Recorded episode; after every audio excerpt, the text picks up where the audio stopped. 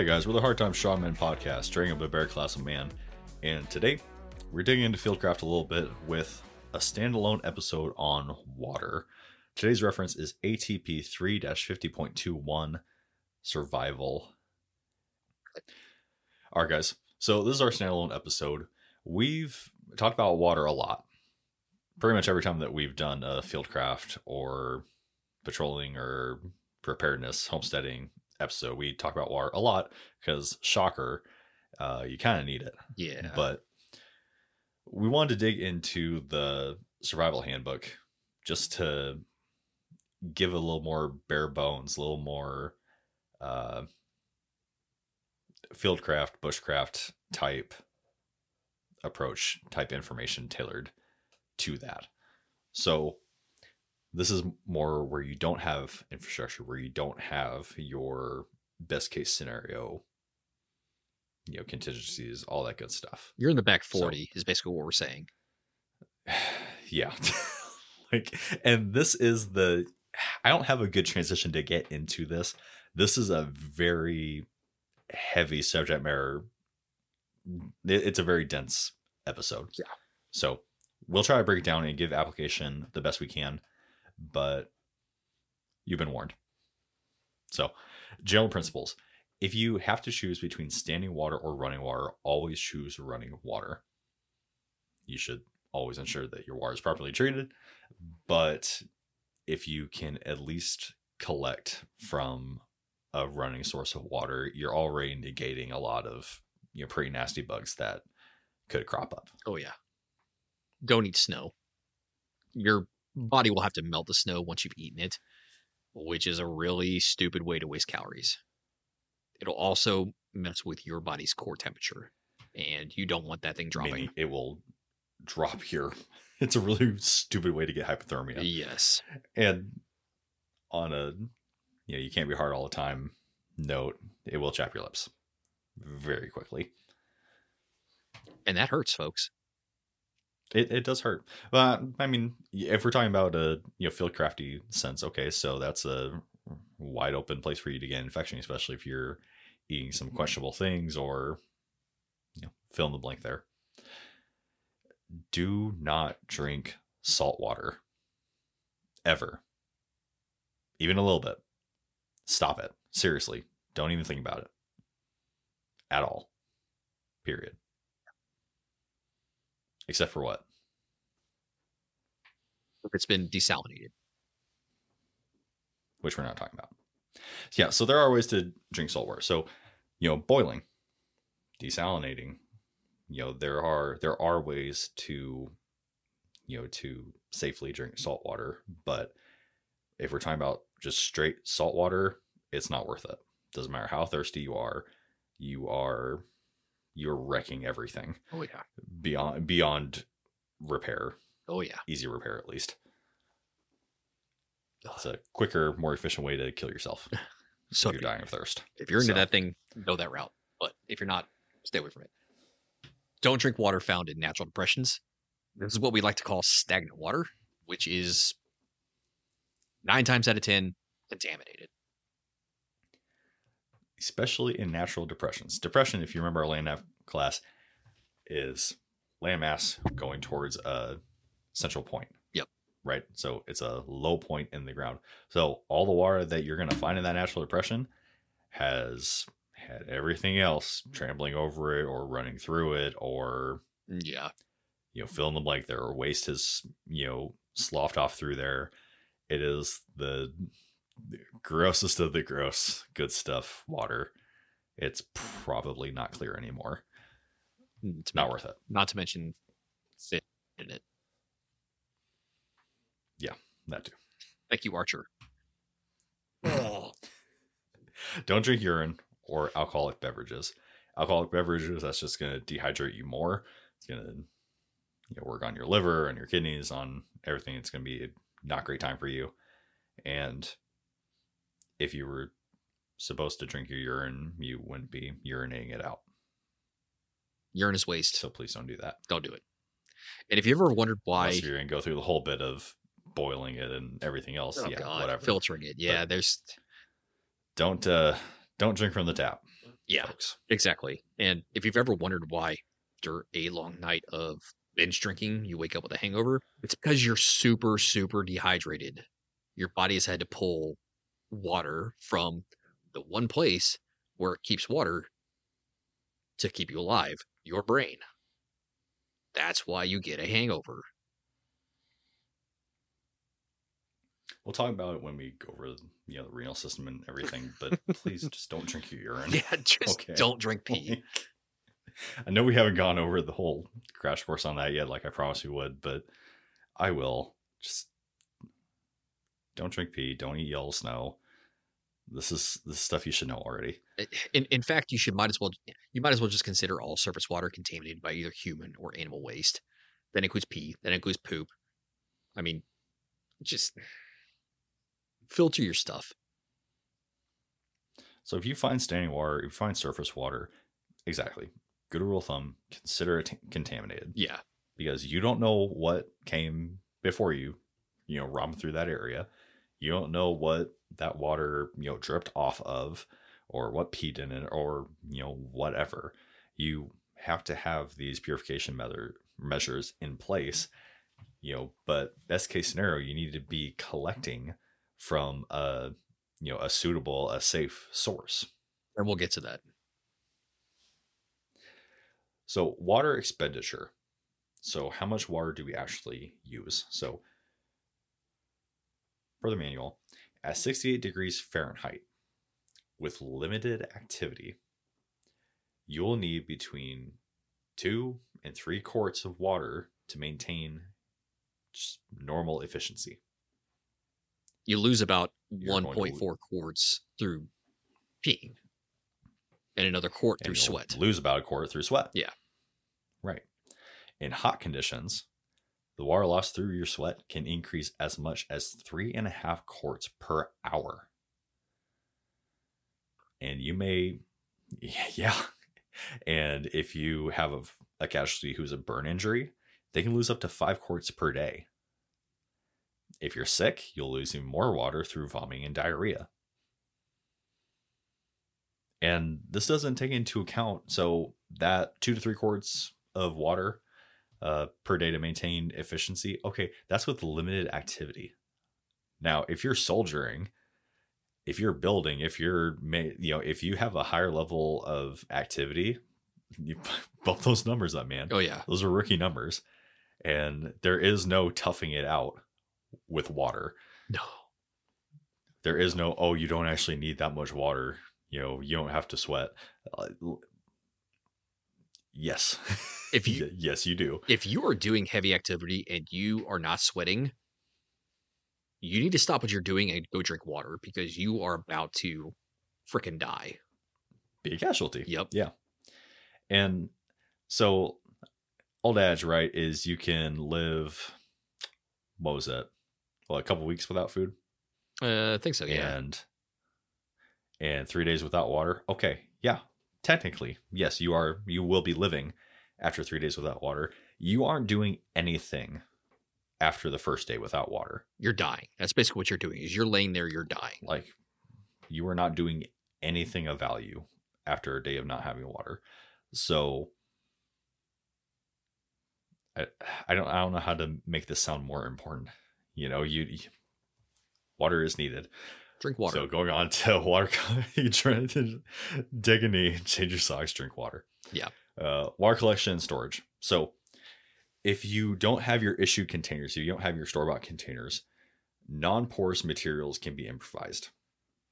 So plastic bags, tarps, gourds, sheets, hell, tree bark, anything that's non porous, and you can you know fashion it in such a way where you're not going to be obviously losing that volume can be used preferably you know use clean Yeah.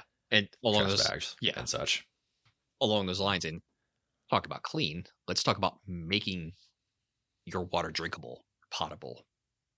In frigid areas, you got snow and ice. Melt it and purify it. Don't eat it without melting it. God, I can't say don't this eat enough. the snow Yes, don't eat the snow. Freaking melt it. It is not a snow cone. It is going to mess with your body.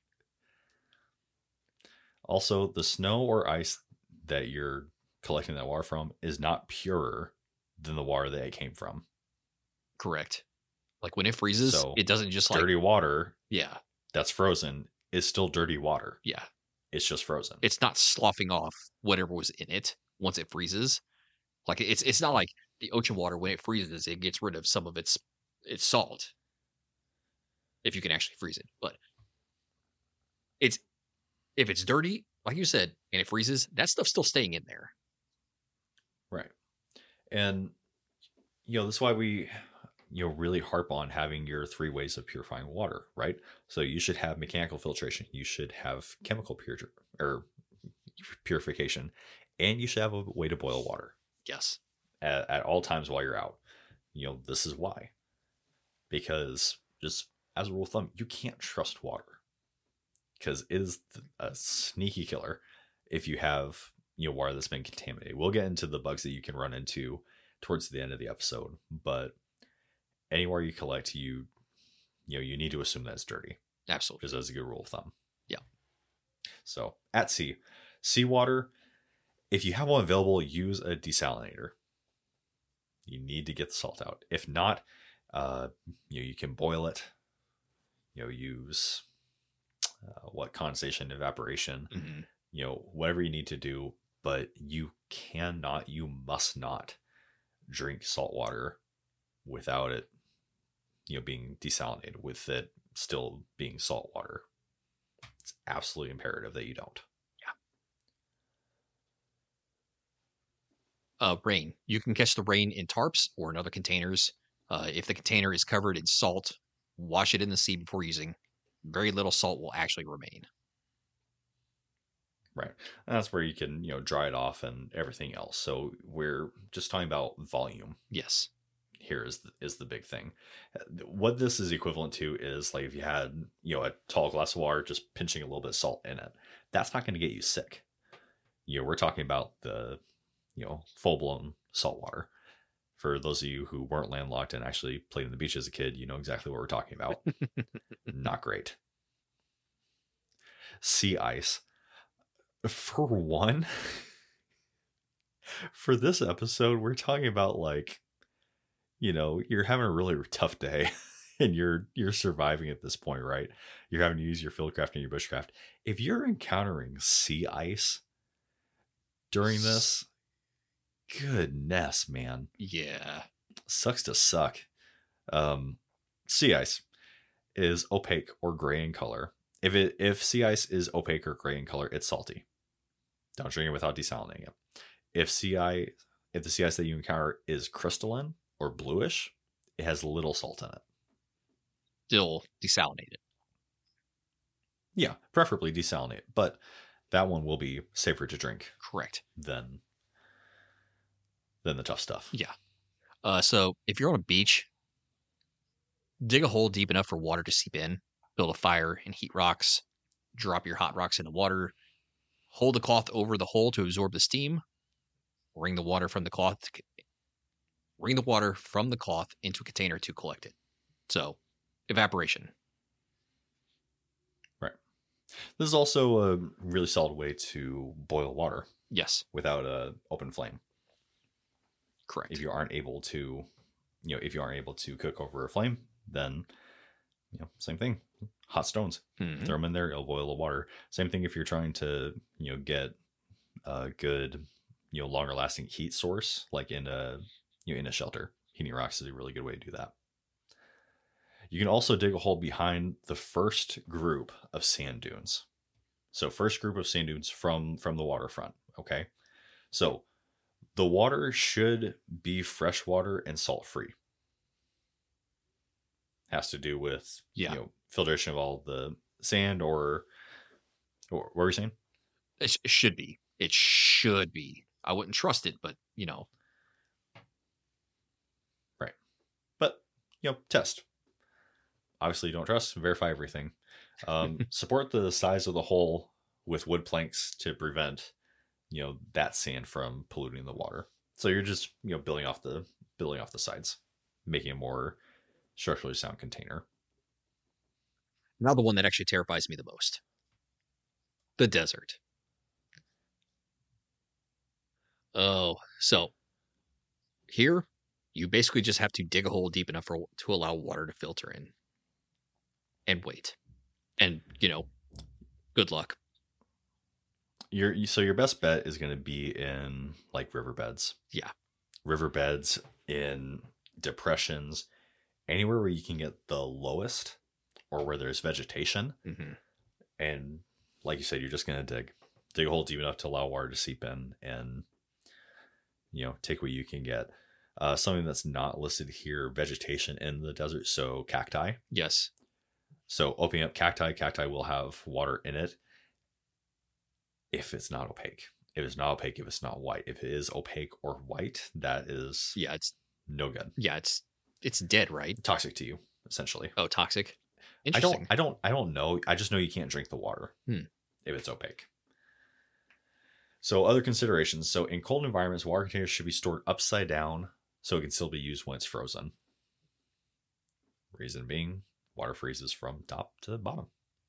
So if you're, you know, being around the bush and you have your canteens, flip those upside down in their containers.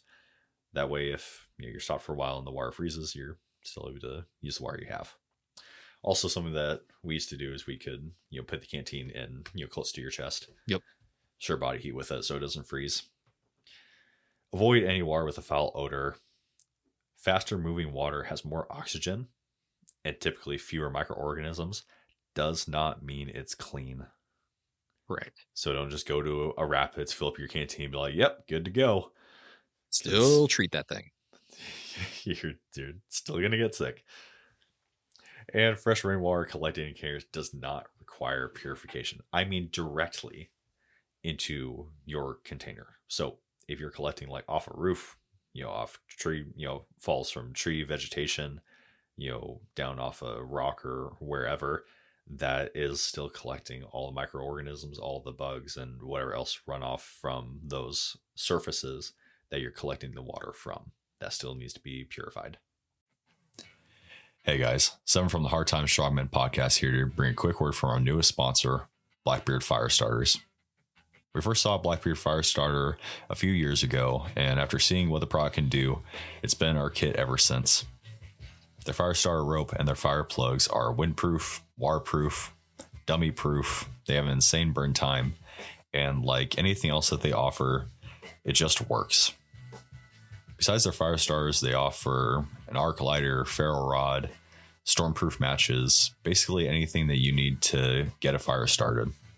To better equip you, we cherry picked their inventory and made our Hard Times Strongmen Fire Kit.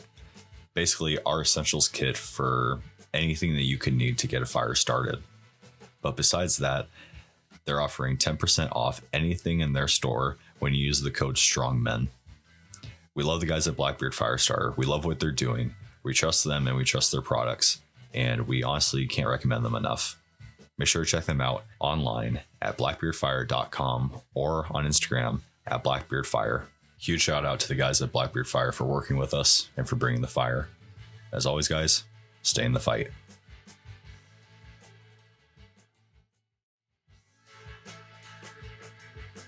Hey everybody, this is Six and Seven with the Hard Times Strongmen podcast. We are coming to talk to you about our Patreon and Discord. Hey guys, our patrons get early access to all of our episodes. They get all of our exclusive pre and post shows, all of our spicy takes, all of our rabbit holes that we go on, everything that we want to include in an episode, but we can't because we need to stay on topic.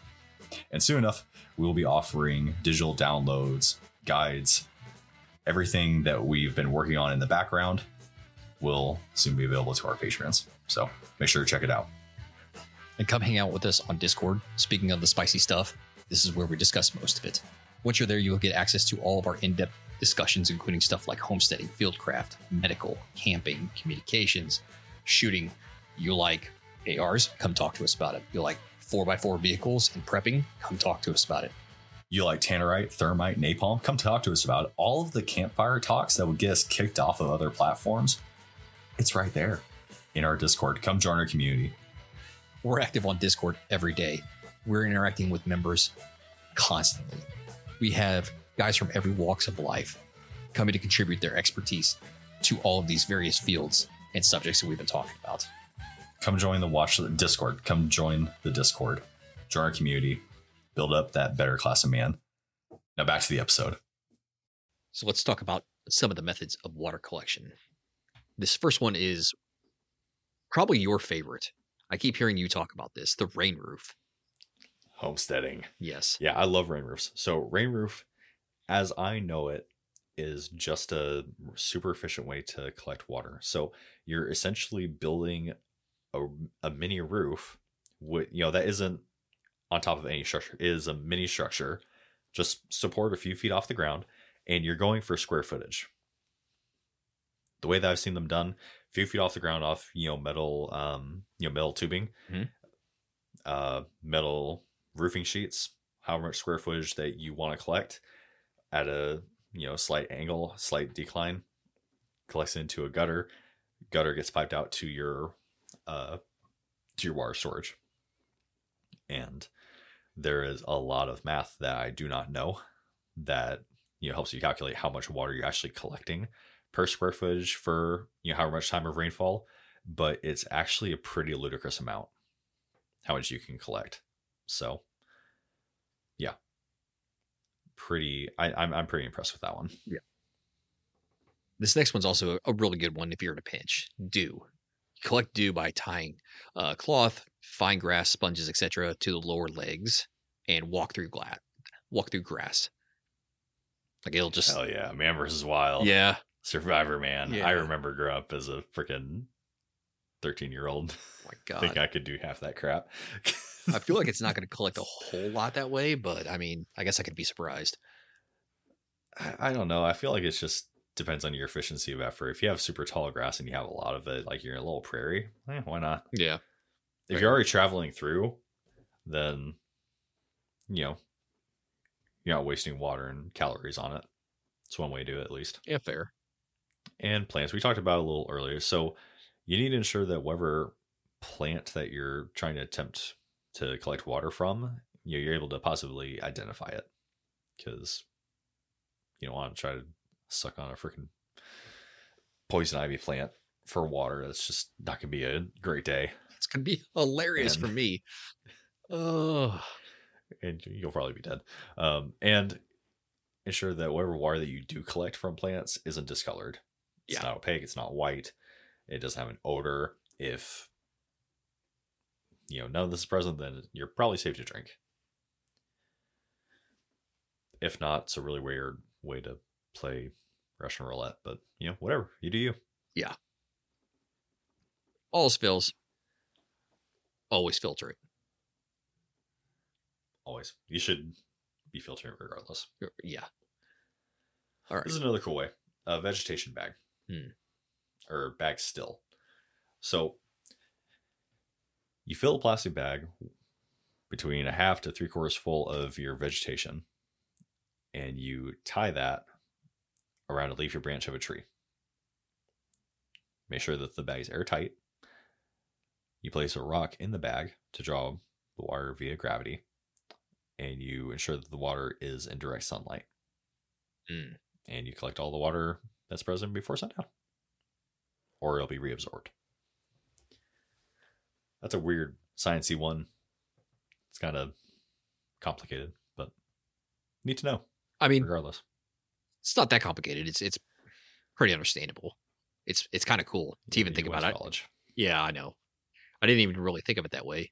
But it's like, yeah, that's true. I mean, you water your grass at night and it's just going to be soggy. But you water throughout the day, it's, yeah. It's interesting, right? Yeah.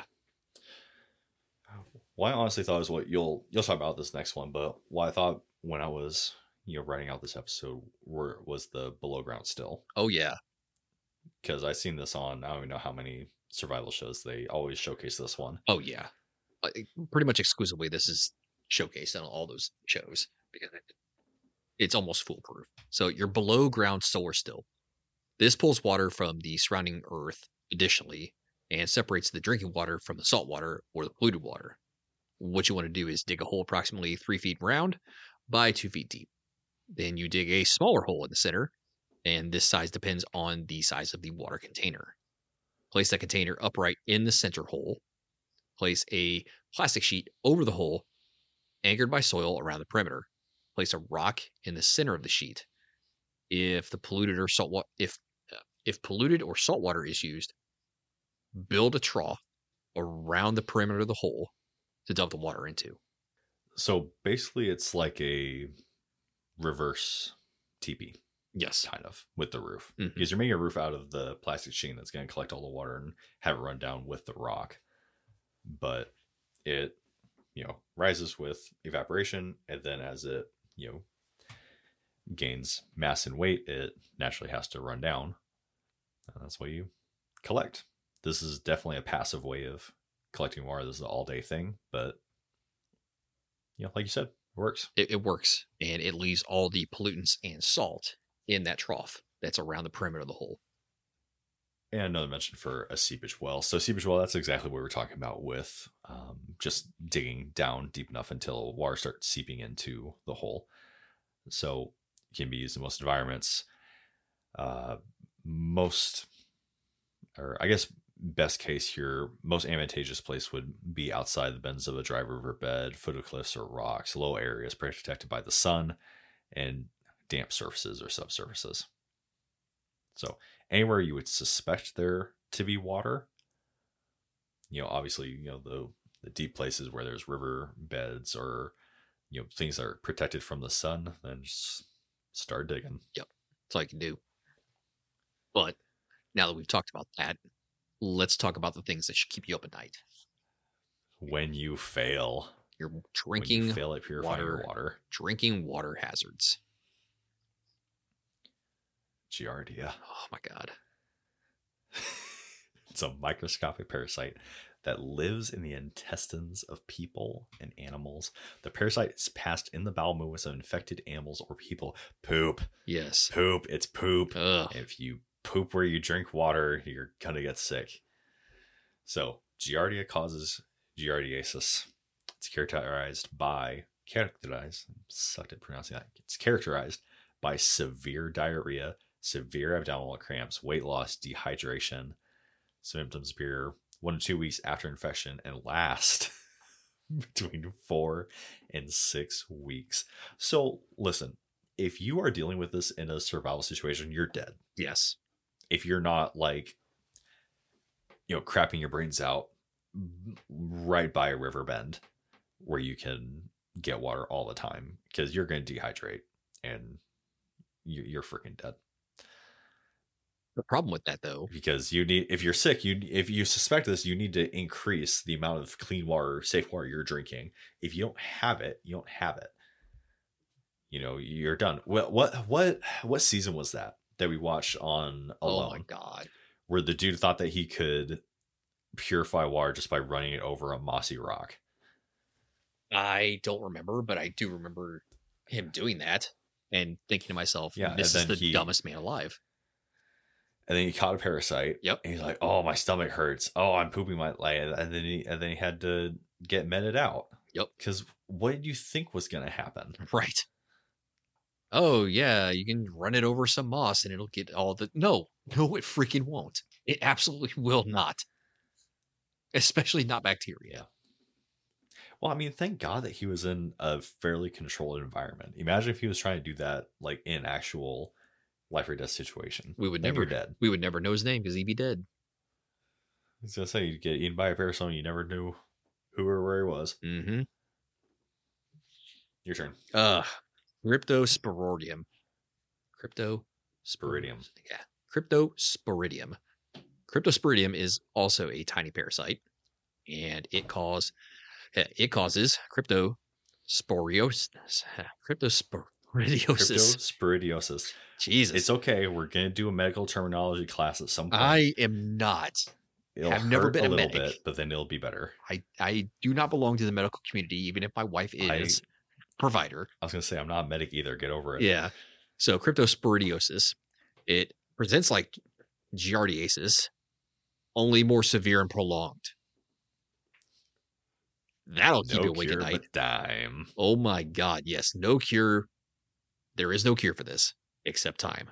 Diarrhea may be mild and can last from three days to several weeks. the only effective way of neutralizing cryptosporidium, cryptosporidium is by boiling or using commercial microfilter. Chemical treatments have been oh, Sawyer water filters. yes, Sawyer water filters. Thank you. Chemical treatments have not shown to be 100% effective in eliminating cryptosporidium. And we talked about this. We talked about this in our in one of our earlier classes on you know mechanical filtration. Yikes. Any filtration method that you use outside of boiling water, you know, check the manufacturer, you know, check the label, right? See what it's actually effective against, what it guarantees against. Because you need coverage on all this stuff. right? And if you have coverage against this and it gets you, it still got you. That just sounds like a bad time. So literally from three days to several weeks. No cure but time Which, and drinking a lot of good water. you know, Giardia uh, already sounded bad enough. You know, one to two weeks after infection and then last four to six weeks. Like, get the hell out of here. And then cryptosporidium is just even worse. Like, thanks, guys. Yeah. Yeah. So I had a stomach bug a while back where I had diarrhea, just severe diarrhea, or no, not diarrhea, just severe vomiting, just all all day for like two days, and I had to end up going to the ER where they you know just pumped me full of fluids and gave me um what did they give me? They gave me antiemetic, but dude, I lost ten pounds. Yeah. And that was in a like that was just at home. Like me trying to drink water, me trying to eat food. Like imagine trying to do this in an operating environment and you were that sick. no, I'm Like, good. Oh, I cannot. Mm, horrible. Dysentery. Yay. It just makes me think of the Oregon Trail. You died from dysentery. yeah. Severe and prolonged diarrhea with bloody stools, fever, and weakness. Huh. Also known as if you're alone or you have people who can't spend the time to take care of you, you're dead. This sounds like COVID for some people. Sucks to say. Yep. Cholera and typhoid. Yeah, Mm. this is that's so you may be susceptible. Yeah, so y'all may be susceptible to disease regardless of your inoculation status. So regardless of if you got your typhoid shot, uh, could still happen to you. Yeah. Cholera, profuse watery diarrhea, vomiting, and leg cramps. Typhoid, fever, typhoid fever. Go figure. Uh, headache, loss of appetite, constipation, and gastrointestinal bleeding. Basically, your blood. not nice. Or puking up coffee grounds. Not great. Coffee grounds? It's what it looks like. Oh my so if you have a GI bleed and you so if you have a stomach bleed and you vomit it so the the blood clots, right? Oh, yeah, it yeah. looks like coffee grounds. oh my god, that's terrible. Oh, it's nasty. And GI bleeds reek. Oh, it it reeks so bad. GI poops are mm, yeah, foul. Yeah. Hep Hepatitis A. A. Yeah.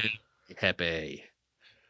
diarrhea, abdominal pain, jaundice, dark urine spread through close person to person contact, ingesting contaminated food or water. God. That's why we cut out slit trenches. That's why you don't poop or pee where you eat. That's why you don't poop or pee where you drink. That's why hygiene is so freaking important. Yeah. That's why we stopped crapping in the streets. Some of us did.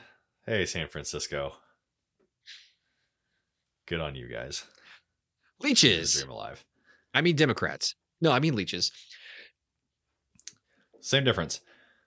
If a leech is swallowed, it can hook onto the throat passage or inside the nose and can create a wound before moving onto a different area. These wounds can become infected. No kidding. Absolute nightmare fuel. What the hell? Golly. Oh, and not to mention just eh, you know in the process of you collecting water, if a leech gets on you in your sleeve or in your you know trousers or whatever, you may not know it's there. And then you know it's doing its leech thing, and then you get infection just from that. Sitting Yeah. drinking his blood. Not great. That's crazy too, because way, way, way back in time. Actually, actually, you know what? Let me let me rephrase that because people are still using leeches. To this day, they are still using leeches. They're still bloodletting. They're still Goodness. bloodletting. I can't. Back in the day, leeches were used for bloodletting, which was a process that people thought was supposed to like actually Just get the sick out. yeah, get the sick out. Turns out that's not the case. In some cases, it worked because there could have been an instance of like too much blood. So they just needed to get some of it out of an area. But those were few and far between. What it really did was just cause infections and remove blood from people who actually needed the blood in them. Or they were crazy and, you know, you can't bloodlet a- the crazy out of something unless you're trying to kill it. Depends on how much you bloodlet them. I didn't stutter. Improvised filter. Generally, a container filled with layers of material to trap microorganisms and other contaminants before exiting the container. So, example so a plastic bag filled with layers of charcoal, sand, crushed rock, or gravel. The idea being the finer stuff is at the bottom, right? And you're just increasing the gradient as you go. So, when you dump your water out, it has to go through all those different mediums before it can come out. And by that time, it should be generally clean. That's the hope, anyways. when I was in scouts, this was one of the ways that we actually learned how to filter Is urine. this before or after color? Listen, I'm not that old. I'm old, but I ain't that old. Anyway, Did the when you talked, was there a delay before someone heard you, or was it at the same time? anyway, the improvised filter was one of the ways that we actually learned how to, in a pinch, filter urine. It's not the end all be all for it because you still have to use other methods to actually get clean water first. It's the same principle that we talked about with the ground solar filter because you evaporate the urine, it gets all the ammonia and crap out, and you're left with water. You still have to filter that. You can't just drink that. You have to filter it, and I recommend filtering it three times at a Or boiling it? or boiling it. Yes. Aqua tabs, chemical filtration. I was gonna say that's all I have for. So that's all I have for this for this manual. Yeah. That's all they had on the you know in the chapter. But you know we've talked like you know we talk about this all the time, right? You should always have at least three ways to purify your water. You should have a mechanical filtration system. You should have a chemical purifier, and you should be able to boil water. Your gold standard is always going to be boiling, Boiling. Yep. always. So you don't need to mess with you know memorizing the altitudes. Just boil it for three minutes, whatever water you have, and that yeah a, a rolling boil right, and that will be safe to drink. You can add salt for taste, but you know that's always going to be your gold standard. But have you know something, especially with survival situations. You should never be caught with your pants down with this one. You know, you can make this stuff work in a pinch. Yes, you can. Is it best case? No. No. Are you maybe you know causing infection? Maybe that's going to cause you longer to you know get back up to fighting shape. But you know the whole thing with this is survival, right? Yeah. It's not best case scenario. As, as far as this manual goes, that's all I have for water. As far as collection, as far as purification, as far as what happens if you don't, you know, purify. But there, you know, we can always, you know, call back to our, you know, our normal recommendations, right? Have some sort of chemical filtration. So whether that is bleach, whether that is iodine tablets, whether that is aqua tabs, have mechanical filtration. There's a lot of different mechanical filters now. Uh, Grail is a lot of uh, is one that a lot of people use. I don't really like it because it's you know bulky for not a lot of volume, but you can get gravity filters. You can get you know the straws you can get Sawyer filters comes in you know several variants, um, and then having you know at least three ways to to make a fire so you can boil water. Jetboil. A, a, a cool tool for the toolkit for that was the uh, was he superheating the stones. Yeah. I really liked that out of this chapter. I thought that was neat. Mhm. Something I hadn't really considered before. But you know, if you fashion yourself a little container, you know, a, a hole, and you're able to throw enough stones in there where you can boil water for three minutes, dude, that's safe to drink. you know, that's pretty cool. Now, should you, you know, throw a filter on there to get the residual sand out? Yes, but it is safe to drink. It killed whatever's in there. But no, that's all I have, man. You have anything else? Nope, I'm good. All right, guys. Well, that was our class on water from ATP 3 50.21 survival. If you guys have any questions, comments, concerns, let us know. But until next time, we are the Hard Times Strongmen podcast, cheering up a bear class of man. Stay in the fight. Stay in the fight.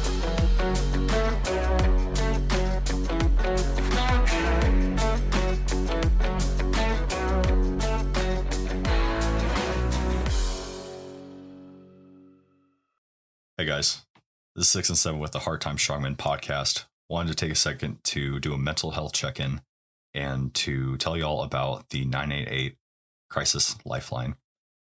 So, the 988 Lifeline is a national network of local crisis centers that provides free and confidential emotional support to people in suicidal crisis or emotional distress 24 hours a day, seven days a week in the United States. You can reach the Lifeline at 988lifeline.org or you can call or text 988 to get help to get someone real on the phone. Every struggle is different. Every struggle is hard. But you are not alone in whatever you're going through. As someone who has used the 988 crisis line, I fully recommend that if you're feeling any of those feelings of depression, suicide, hopelessness, get in touch with them immediately. They will help you, they will listen to you. Once again, guys, you can reach the Lifeline at 988lifeline.org or you can call or text them at 988. As always, guys, stay in the fight. Stay in the fight.